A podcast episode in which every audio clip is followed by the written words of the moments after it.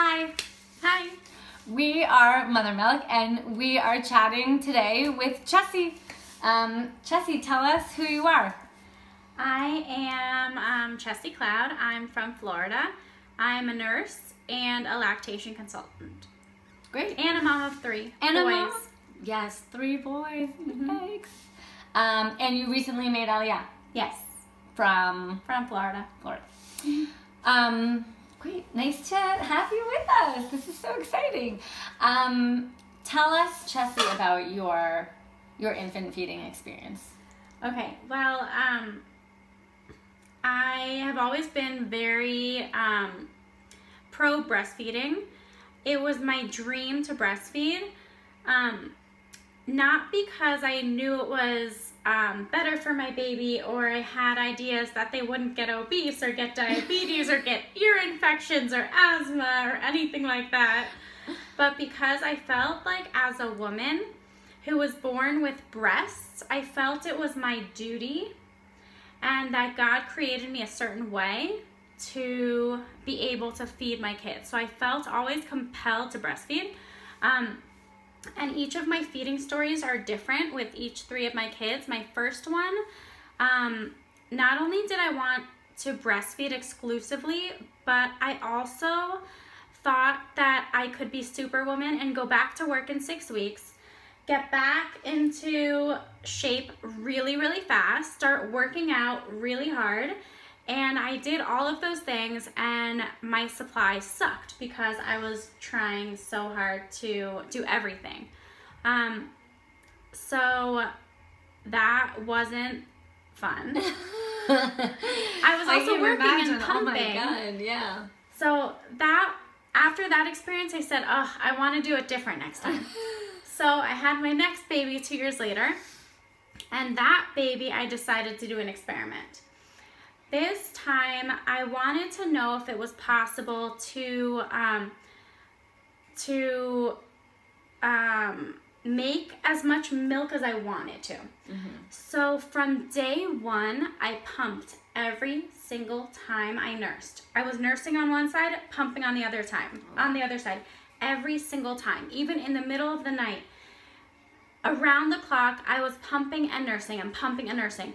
I had to get a deep freezer in my garage because I had so much milk. Oh wow. And my goal was to make enough milk in six months to last a year.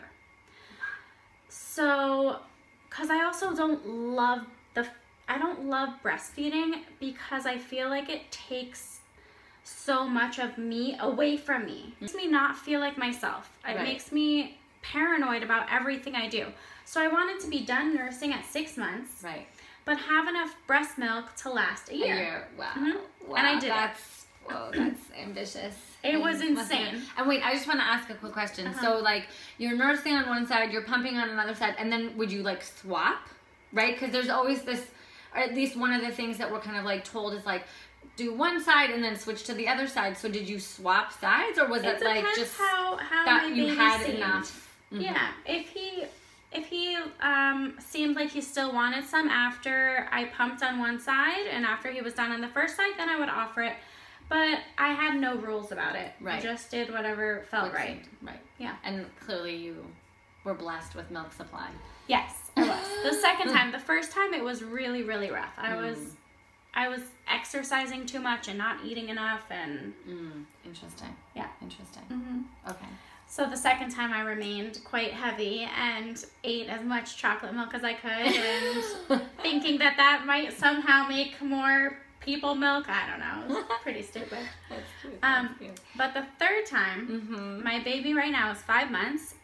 hmm Roly poly babies. Yeah. It's amazing. Um, he is a breastfed baby, and I knew I wanted to. Um, this time, I'm not working. I don't have to pump and work. Um, he's home with me, and um, I wanted to just breastfeed and not try to get back to work, not pump, not try to get in shape, um, not do an experiment. I just wanted to nurse a child and have a baby. And, um, and let me tell you, I'm much more easygoing about it. Um, Yeah, I imagine it makes a huge difference. Yeah. You know, when you can just take every day as it comes. Mm-hmm. Yeah. And I'm not. I'm only. I'm pumping one time a day to feed him a bottle. One time at night. Um, but I'm also for the first time ever I bought formula. That's like news. I didn't know that until this very moment. Mm-hmm. one Wait, really tell us that. about really? Yep. Oh my We had come to Israel um, on our Aliyah flight.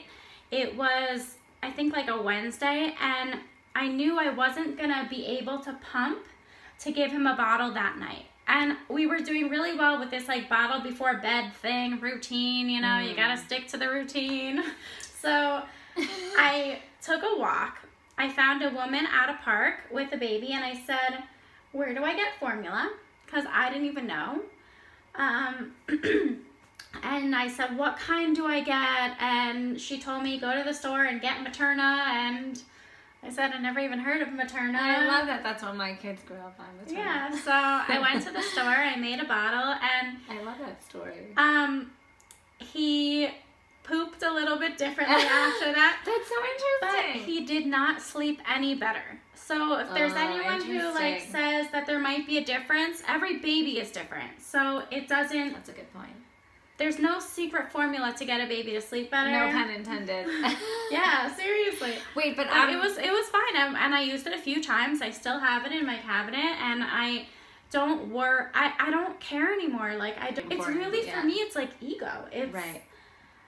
so much of my value I put on breastfeeding, and, And now it's just like you put that aside. Because you know you're a good I mom. know that at times I I have to put it aside because there are more important things in life. Yeah. Yeah. I have two older kids. I I have my sanity. moved. I You ha- just yeah, moved. Your Like, mental health. Yeah. There's Those are such important points Mhm. that women need to know. And I'm just curious, um, we're going a little bit off script here, but I'm just curious. So the bottle at night, that's so that your husband can take part in feeding, or just so no, that you not can kind of necessarily. like. um, when I nursed before bed, my baby was like falling asleep instantly.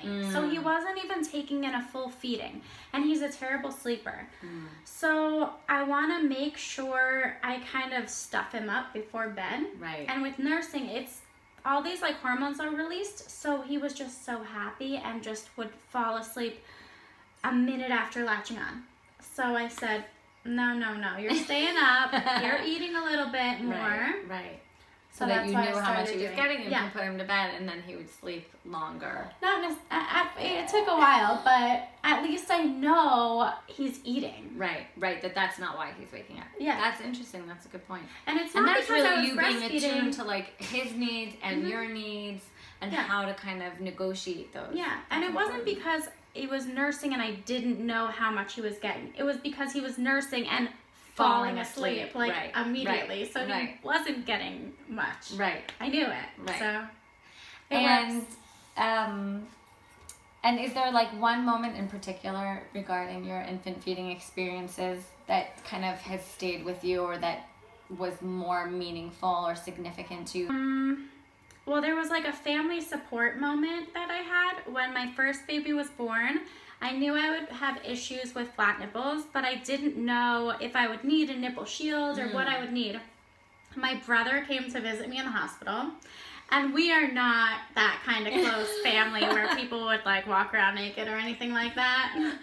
Um, but my brother came to the hospital, and I said, Wait, you have to go to Babies R Us and get me a nipple shield.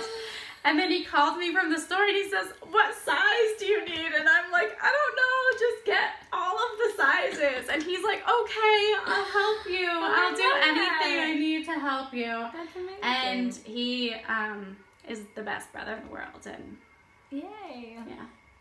Yay, I love that. That's Mhm. great. And our final question, which is actually my favorite. If Chessie, if today's Chessie could go back to new mom Chessie, Mhm. what would you tell her?